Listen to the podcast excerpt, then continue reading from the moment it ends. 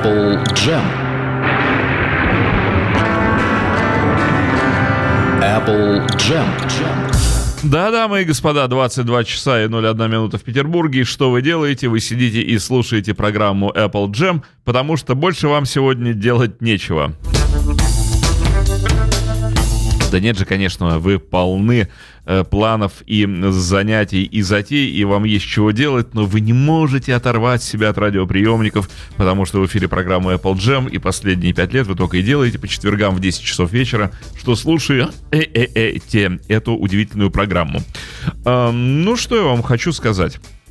Э, сегодня я сдерживаю свое обещание, данное вам одну передачу до того, как назад. Я же предупреждал вас, что будет продолжение программы, посвященная неизданному альбому Пола Маккартни, а речь идет о работе Hot Hits Cold Cuts, э, о работе, которую он планировал еще сделать в середине 70-х, потом в 80-е, потом в 90-е. Планировал, планировал, да так и не выпланировал, потому что он кто? Он Пол Маккартни, и дел у него всяких больше, чем нужно, и альбомов ему нужно выпускать больше, чем всем остальным, молодым, и концерты выдавать миллион до неба, и поклонница у него тьма, и жен у него официальных три, а детей тоже ничья. Ну так вот, Пол Маккартни э, собирался выпустить эту работу, как я вам сказал, уже в середине 70-х, но из этого получилась пластинка Wings Greatest, потому что продюсеры и прочие промоутеры-менеджеры сказали ему, Полюшка, не выпускай сейчас вот эту двойную работу, потому что какие-то холодные обрезки, горячие хиты, хиты, сделай лучше Wings Greatest и будет тебе успех. Он послушался их, выпустил Wings Greatest и был ему успех. А потом в начале 80-х Wings распались, и он снова продолжил работать на Cold Cuts, и ничего не получилось. Э, к чему это? Да к тому, что есть эта пластинка, скомпилирована она, все эти треки, которые уже полом были вылизаны, перевылизаны, сведены, пересведены, они наличествуют, и в народе все это ходит, потому что люди хотят Пола слышать в большем количестве, чем они его и так слушают. Как я говорил вам уже на прошлой передаче, вернее, это было одну передачу назад, когда речь шла об этой пластинке, что 26 января 1976 года Э, истек девятилетний контракт группы Beatles со звукозаписывающей компанией EMI. Всему хорошему приходит конец. Вот и этому тоже конец наступил. Ну и каждый стал заниматься чем угодно. Э, как я уже тоже много раз вам рассказывал, и деньги получили они битловские на руки наконец-то. Суд разделил компанию Apple, и таким образом они снова стали миллионерами в плане битловских денег, хотя уже были миллионерами каждый сам по себе, выпустив все свои замечательные уже сольные альбомы. Кто что сделал, Лена решил, что он больше ничего не хочет делать, он будет дома сидеть, а Йока будет транжирить его деньги с большим успехом. Харрисон сделал свою фирму Dark Horse, эм, тоже с большим успехом, э, и начал заниматься художественными фильмами. А Мака отправился в огромные мировые турне. Пластинка 75 года «Венера и Марс» э, послужила как раз таким вот завершающим мощным толчком к этой, я бы сказал, трилогии успешных пластинок. Я имею в виду Рэм, я имею в виду Бен Андеран, и я имею в виду Венеру и Марс. Этих трех альбомов было достаточно, чтобы организовать могучее мировое э, сногсшибательное турне. Но, опять же, говорю, битловские деньги вернулись, было на что, было что вкладывать э, вот в эту ошеломляющую для середины 70-х, да, честно говоря, и для нынешнего времени, вот этот его гастрольный тур, он был ошеломительным и мощным. Но вернемся, вернемся к альбому Cold Cuts. То есть сегодня мы будем слушать вот те самые треки, которые, в принципе, мало кто слышал, которые не выходили ни на одной пластинке, которые являются, ну чем? Ну чем-то таким вот подпольно-андеграундным. И начнем мы с песни A Love For You. Есть есть вот такая песня у Пола Маккартни. Это начальный трек. Эм, основной трек был записан 26 октября 1970 года. Вот только подумайте, осенью 70 года, когда только-только распались Битлз, вот тогда и началась запись вот этой песни. Э, как раз во время сессии альбома «Рэм» э, в Columbia Studios в Нью-Йорке. Вы помните, Пол с Линдою сели в самолет и полетели к Линдиным родителям в Нью-Йорк потому что Линда решила, что Полу хватит уже пить от безысходности, от того, что группа Битлз распалась. Уже достаточно сидеть у себя там в Шотландии, кататься на лошадках, кормить их морковками и прикладываться к виски. К национальному шотландскому напитку. Э, Линда вынула его из постельки, где Пол пребывал в состоянии депрессии и уныния, хотя писал песни при этом массово. Ну так вот и полетели они в Нью-Йорк э, записывать все то, что Пол накопил уже для создания вот этого великого, грандиозного своего альбома «Рэм». Я отношусь к тем людям, которые считают, что «Рэм» — это лучшее, что создал Пол Маккартни э, в своей творческой карьере. Более рокового, более рок-н-ролльного, более свежего — более сквозящего, более удивительно гениального альбома, чем Рэм, Маккартни не выпускал. Хотя супер альбомов, кроме него, кроме Рэма, было, конечно же, много. Ну так вот, э, Макка возился с этой песней, наложение к ней добавлял аж до марта 71 года. И, честно говоря, надеялся выпустить этот трек. Но не выпустил. И вообще этот трек был подготовлен Полом и неким Ариком э, Вильгельмом Ванбергом. Вангбергом, вот так парня зовут. Э, для выпуска на сингле э, Get on the Right Things. Помните эту песню? И что еще нам рассказывают про эту песню? Что в том же году как раз вот образовались Wings, мы с вами это тоже хорошо знаем, 71 год как раз время создания этой прекрасной группы, и сингл никогда не увидел свет, потому что все было против него. Вот эта самая Ella For она не была на версии Cold Heart 77 о, 78 года, э, ну, то, из чего получился Wings Greatest. А она открывала версию уже 80-го года. Как я вам рассказывал, Пол много-много раз подходил к этой работе, желая ее все-таки осуществить.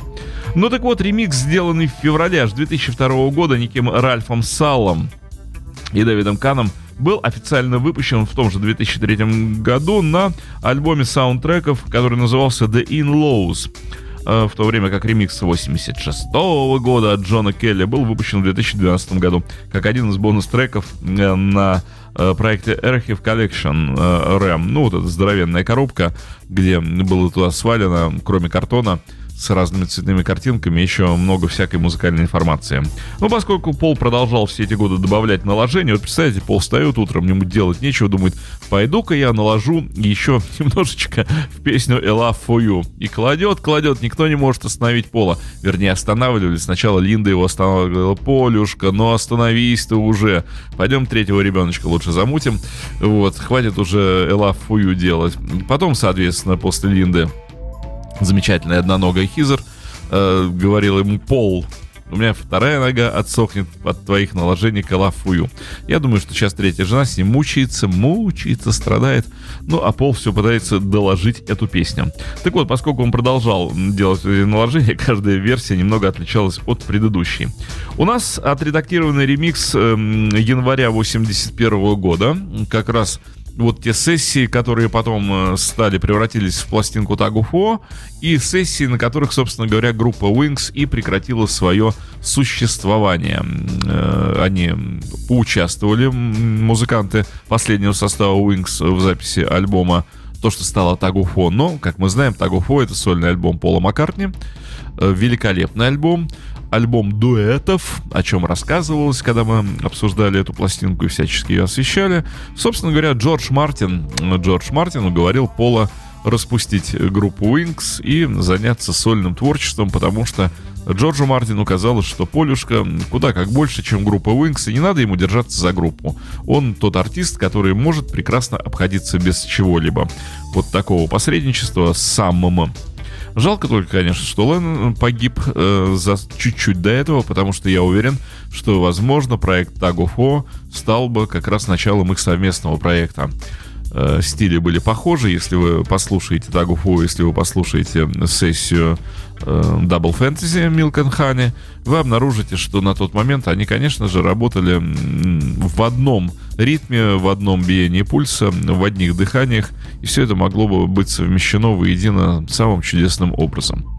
А, ну что, давайте, давайте, давайте, давайте, давайте начнем слушать. А, все это у нас с компакт-диска, компакт-диск в игралке, игралка на столе, стол в утке, утка в чем? Правильно – Э, утка в моем вербальном аппарате подсказывает мне Берман, который не ушел из студии, а сидит, подслушивает.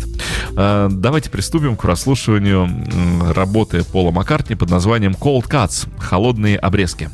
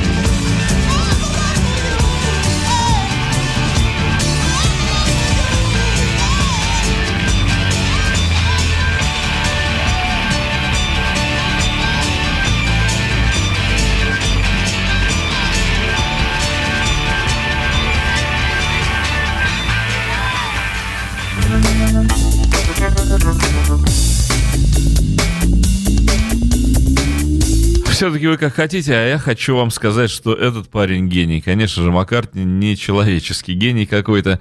Э, и опять же, вот если человек такие треки легко, ну так, отбрасывает в сторону куда-то, вот у вас бы была такая песня, написали бы вот такую песню, вы бы на ней весь свой альбом построили, бегали бы и кричали, что вы автор гениальной песни. А у Пола такие песни летят ну практически в корзину, и потом вот он не знает, то ли вынуть из корзины, то ли не вынуть, вроде выбросить жалко, и в свет давать тоже никуда не хочется. Представляете, какое количество еще у Пола Маккартни неизданных, записанных песен, набросков. Э, я думаю, что нескольким композиторам хватило бы для полностью композиторской карьеры. Того, наверное, что у Маккартни лежит где-то в загашниках. А, ну да ладно. Следующий трек, э, который у нас является вторым, это вот та самая замечательная, удивительная песня «My Carnival», «Мой карнавал». Э, песня, которую Мак записал в начале февраля, 12 февраля он записал ее 75 года. А, а именно в The Sea Saint Studios в Нью-Орлинс, в Новом Орлеане. Во время сессии, конечно же, альбома «Венера и Марс». Мне этот трек кажется очень удачным, очень хорошим. Он мне всегда казался очень битловским, причем битловским на уровне песни «Birthday» или на уровне песни «Back in the USSR», ну, скорее, песни «Birthday». Вот та же веселая раздолбайность, которая присутствует на белом альбоме, та же э, искренность вот такого среднераннего пола, музыкальная гениальная искренность, то есть когда у тебя идей музыкальных такое количество, и ты не знаешь, куда их девать. Ну и опять же, вот эта песня «My Carnival», которая могла бы быть хитом на любой пластинке номерной, она оказалась, ну, в общем, э, в загоне. Она была подготовлена для коллекции вот того самого 78 -го года, то есть для Greatest Hits, Hot Hits and Cold Cuts. А потом она планировалась в 1981 году, но официально была выпущена только 18 ноября 1985 года. Пол ее отправил бисайдом для песни Spice Like Us. Помните, трек для одноименного фильма, веселого комедийного фильма, в котором даже поучаствовал Сева Новгородцев э, в роли одного из, э, ну, назовем так, охранников э, избушки. Вот этих вот русских странных людей в странной военной форме, как американцам и англичанам кажется, что русские должны выглядеть так. Ну, в общем, один из этих бойцов российской армии был Сева Новгородцев, чего не бывает. Ну и вот, э, повторю, песня My Carnival была отправлена бисайдом для Spice Like Us – мне кажется, что карнавал мог бы быть эйсайдом. Она могла бы быть паровозом, а шпионы могли бы идти как раз с прицепом. А, давайте сейчас окунемся вот в эту безудержную радость солнечного 75-го года. А он, правда, был солнечным, я помню этот 75-й год. Он был теплым, лето его было теплым, залитым лучами небесного светила. И вот как раз кто где был, а Пол был в Новом Орлеане с Линдой – и вот там вот в большой компашке много музыкантов собралось в студии. Э, кстати, Маккартни хотел, чтобы в сессии Венеры и Марса поучаствовал Леннон. Между прочим, я вам об этом рассказывал. У Макки были такие планы выцепить Джона, чтобы что-то с ним сделать для этой пластинки. Венера и Марс последняя по-настоящему битловская пластинка. Маккартни тоже об этом много говорилось. Э, все участники группы Битлз прекратили, на мой взгляд, э, в музыкальном отношении быть битлами в 75 году. Вот такой был переломный 75 год. Год, когда суд официально официально признал группу Beatles распавшейся, когда был разделен Apple, имущество Apple, и фирма прекратила свое существование на бумагах. И, э, собственно говоря, вот как-то это, э, то ли это влияло, то ли вибрация какая-то внешняя влияла и на музыку. То есть последние битловские альбомы, кстати, последние альбомы, выпущенные на Apple, были тоже датированы 75 годом. Помните, Харрисон с огрызком на экстра текста. А, ну что, слушаем «Карнавал». Еще раз повторю, тем, кто любит э, про битловского пола, эта песня, и если вы вдруг по какой-то причине не слышали эту композицию, она должна доставить вам настоящее удовольствие. А если не достанет, немедленно пойдите и предайте себя астракизму.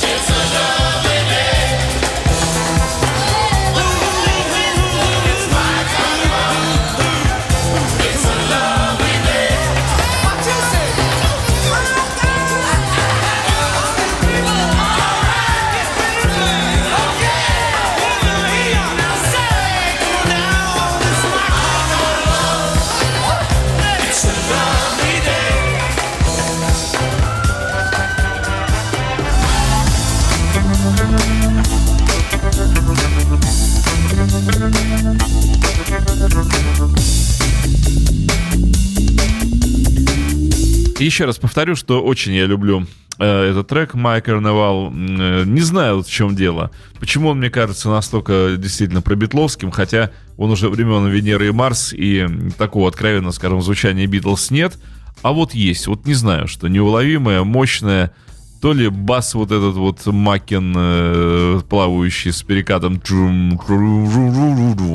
Вот, ну, в общем, песня звучит шикарно и могла бы быть песней Битлз, э, если бы Битлз не распались. А распались, все, не получили Битлз эту песню, а песня осталась, а Маккартни молодец. Переходим к следующему, третьему треку. Э, песня What a Spout.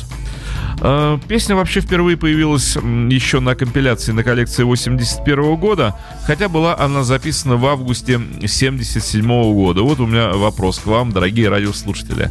А что такое записывал Пол Маккартни в 77 году, плавая на суденышках-то там у себя вокруг Шотландии? Правильно. Записывал Пол э, альбом «Лондон Таун». Именно он был записан на двух яхтах – Именно там они всячески веселились, сломали себе руки-ноги, попадали в штормы, синяки набивали, записали хорошую пластинку.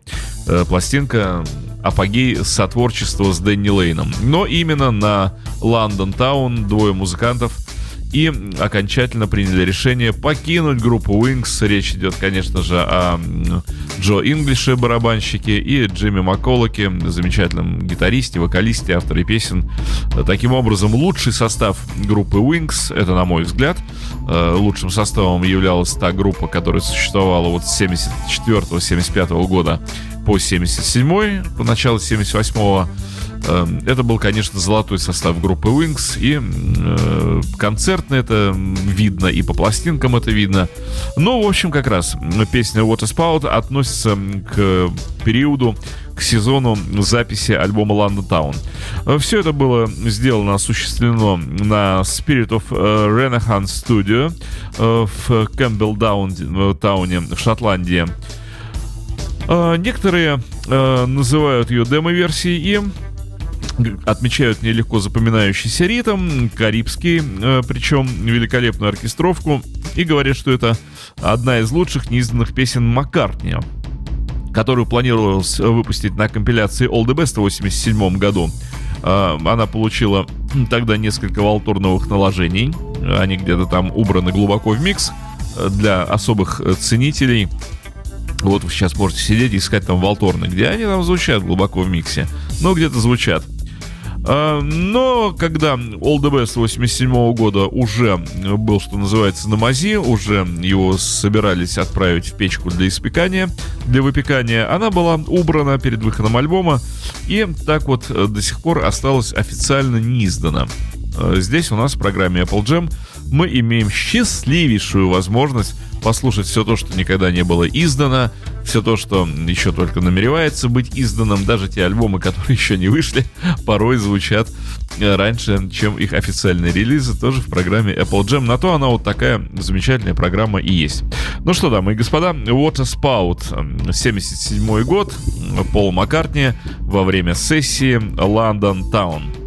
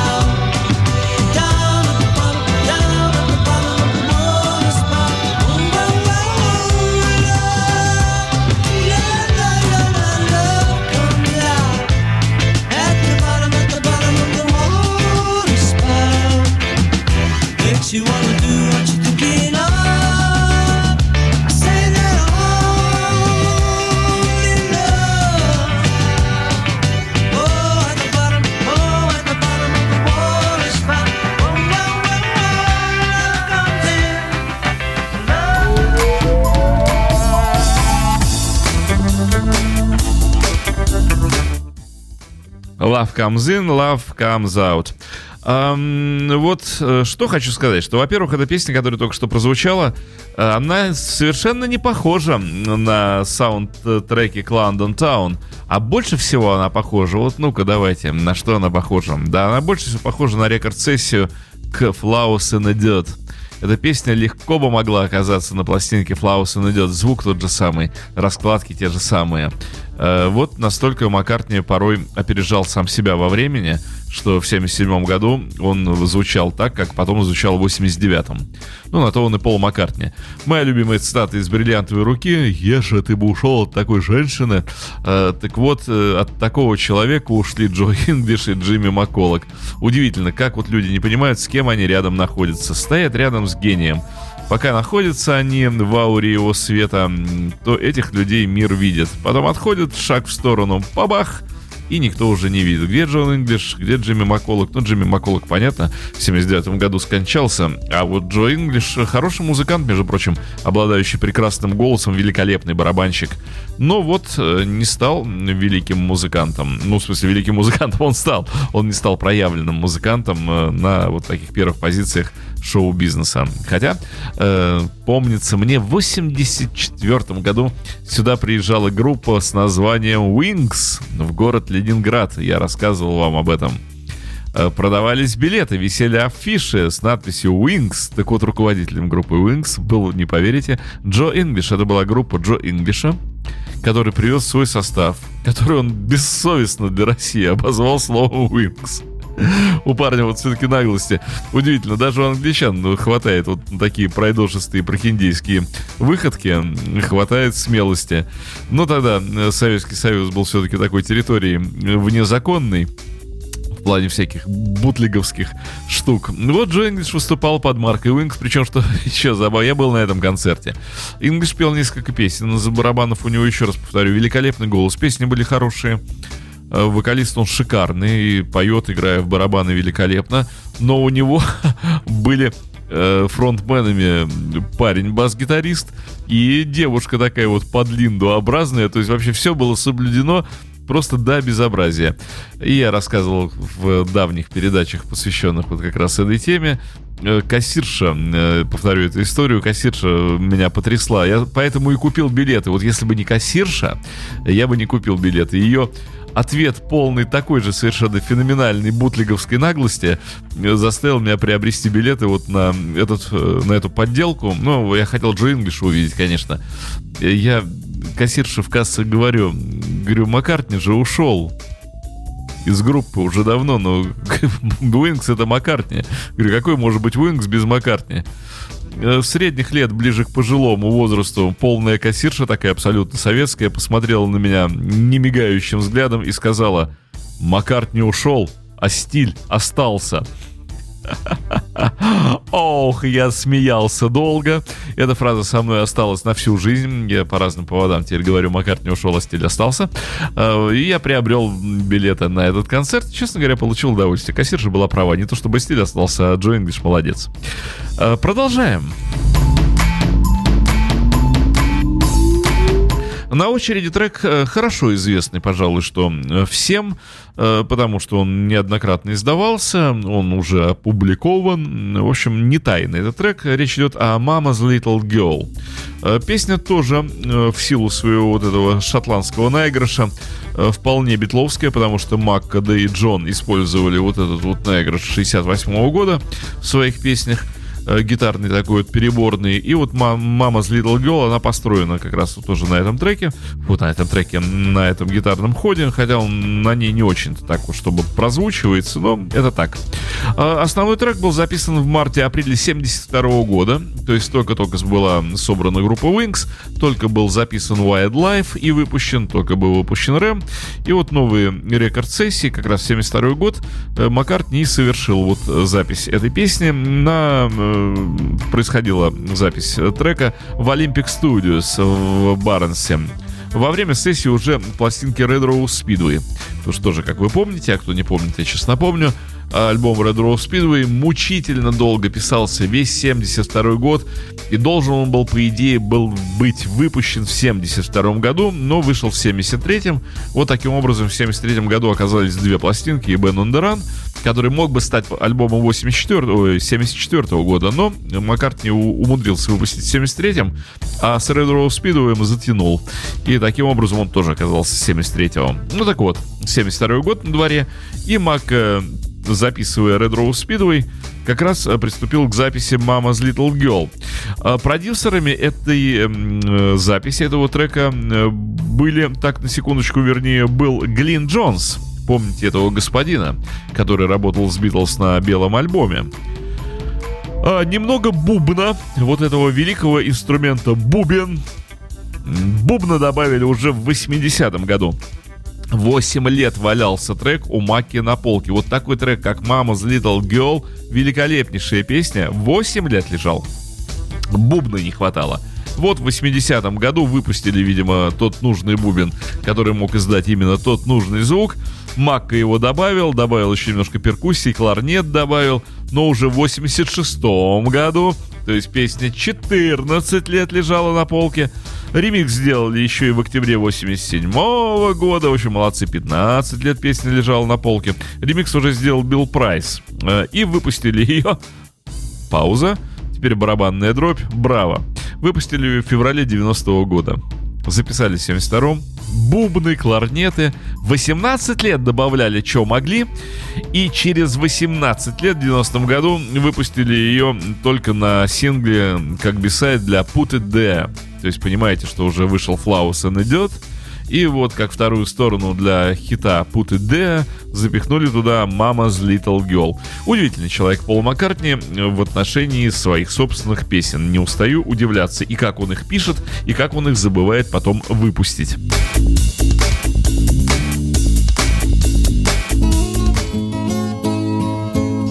Ну вот он, ирландско-шотландский наигрыш, про который я говорил.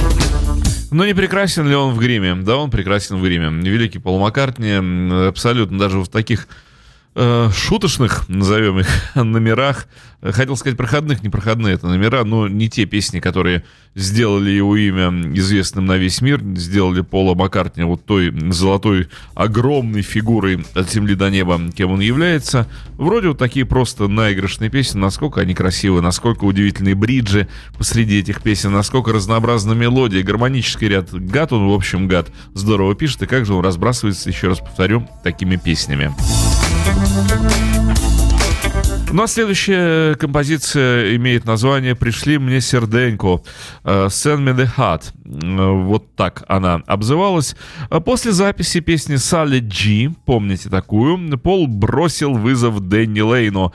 Пришел к Дэнни Лейну и сказал, вот тебе, Дэнни Лейн, мой вызов. Лейн испугался, решил, что Пол вызывает его на дуэль, и там и застрелит Аки Пушкин всех остальных, кроме Дантеса. Но нет, Маккартни говорит, я тоже могу написать песню в кантри-стиле, не только ты.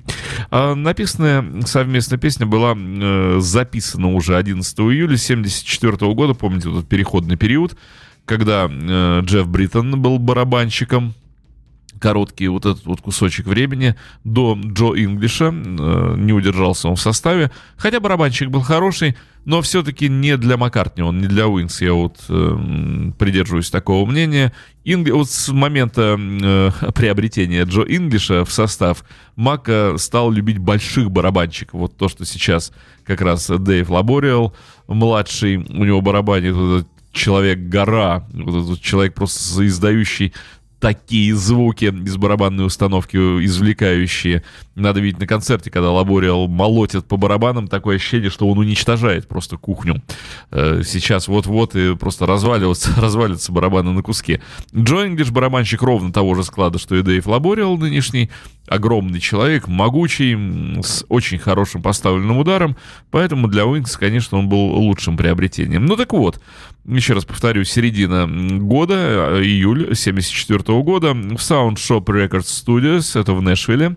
Э, После перезаписи своего лид-вокала э, Дэнни Лейн выпустил Send Me The Heart на своей пластинке Japanese Tears. В декабре уже 80 года мы слушали, помните, я приносил вам винил Дэнни Лейна, там она была, конечно же.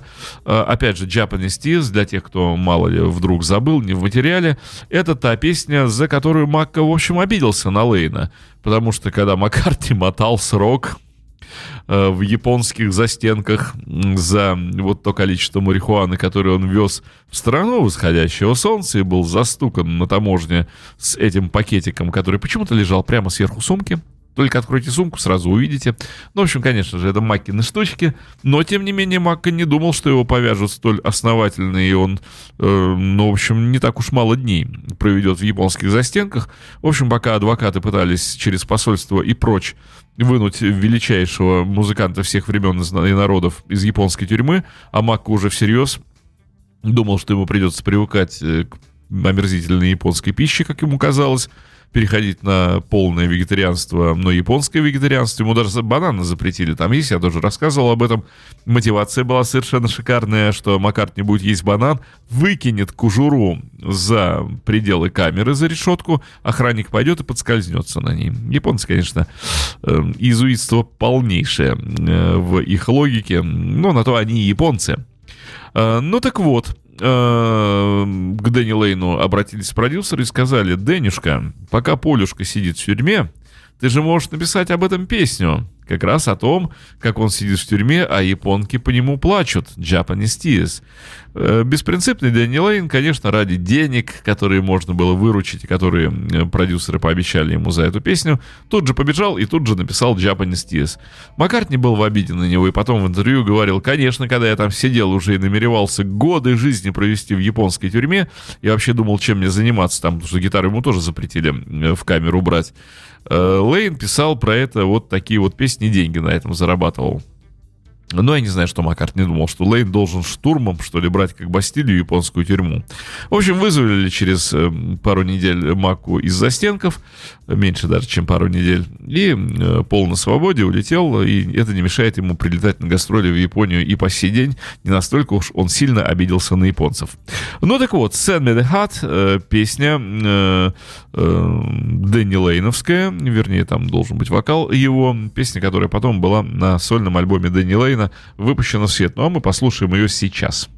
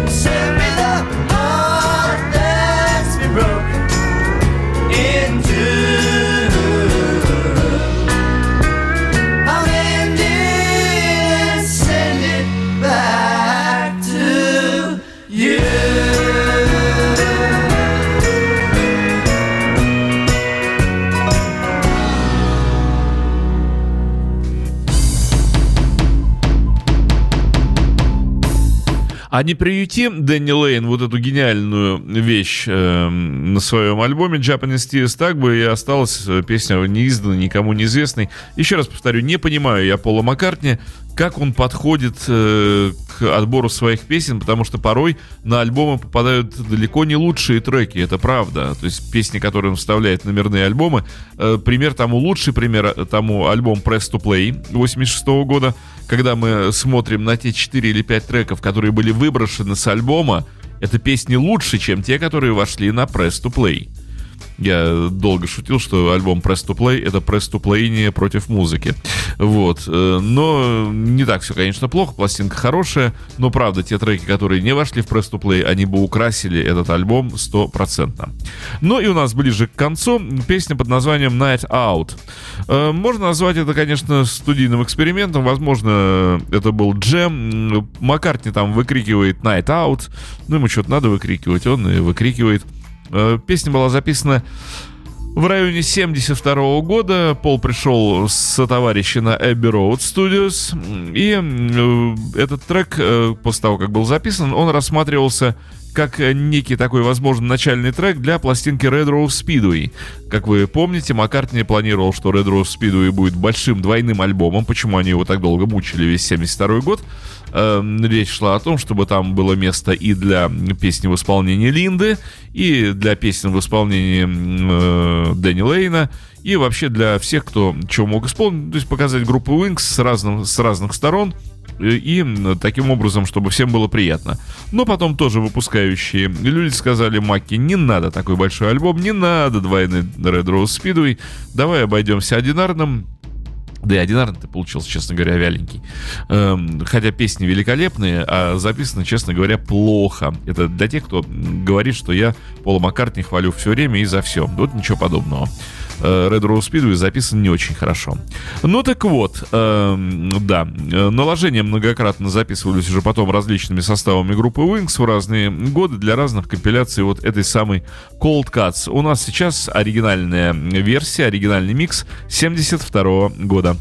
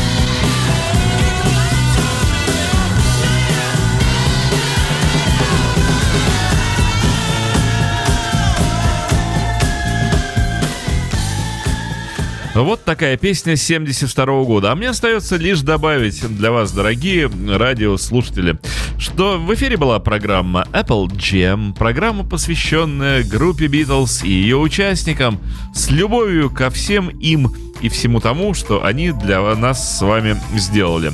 А, Мне также еще остается добавить, что программу вел я, а не кто другой, а я это Дмитрий Филиппов. Всем пока-пока. Слушайте радио Imagine, насколько у вас хватает терпения. Imagine Radio, St. Petersburg. I had a dream. I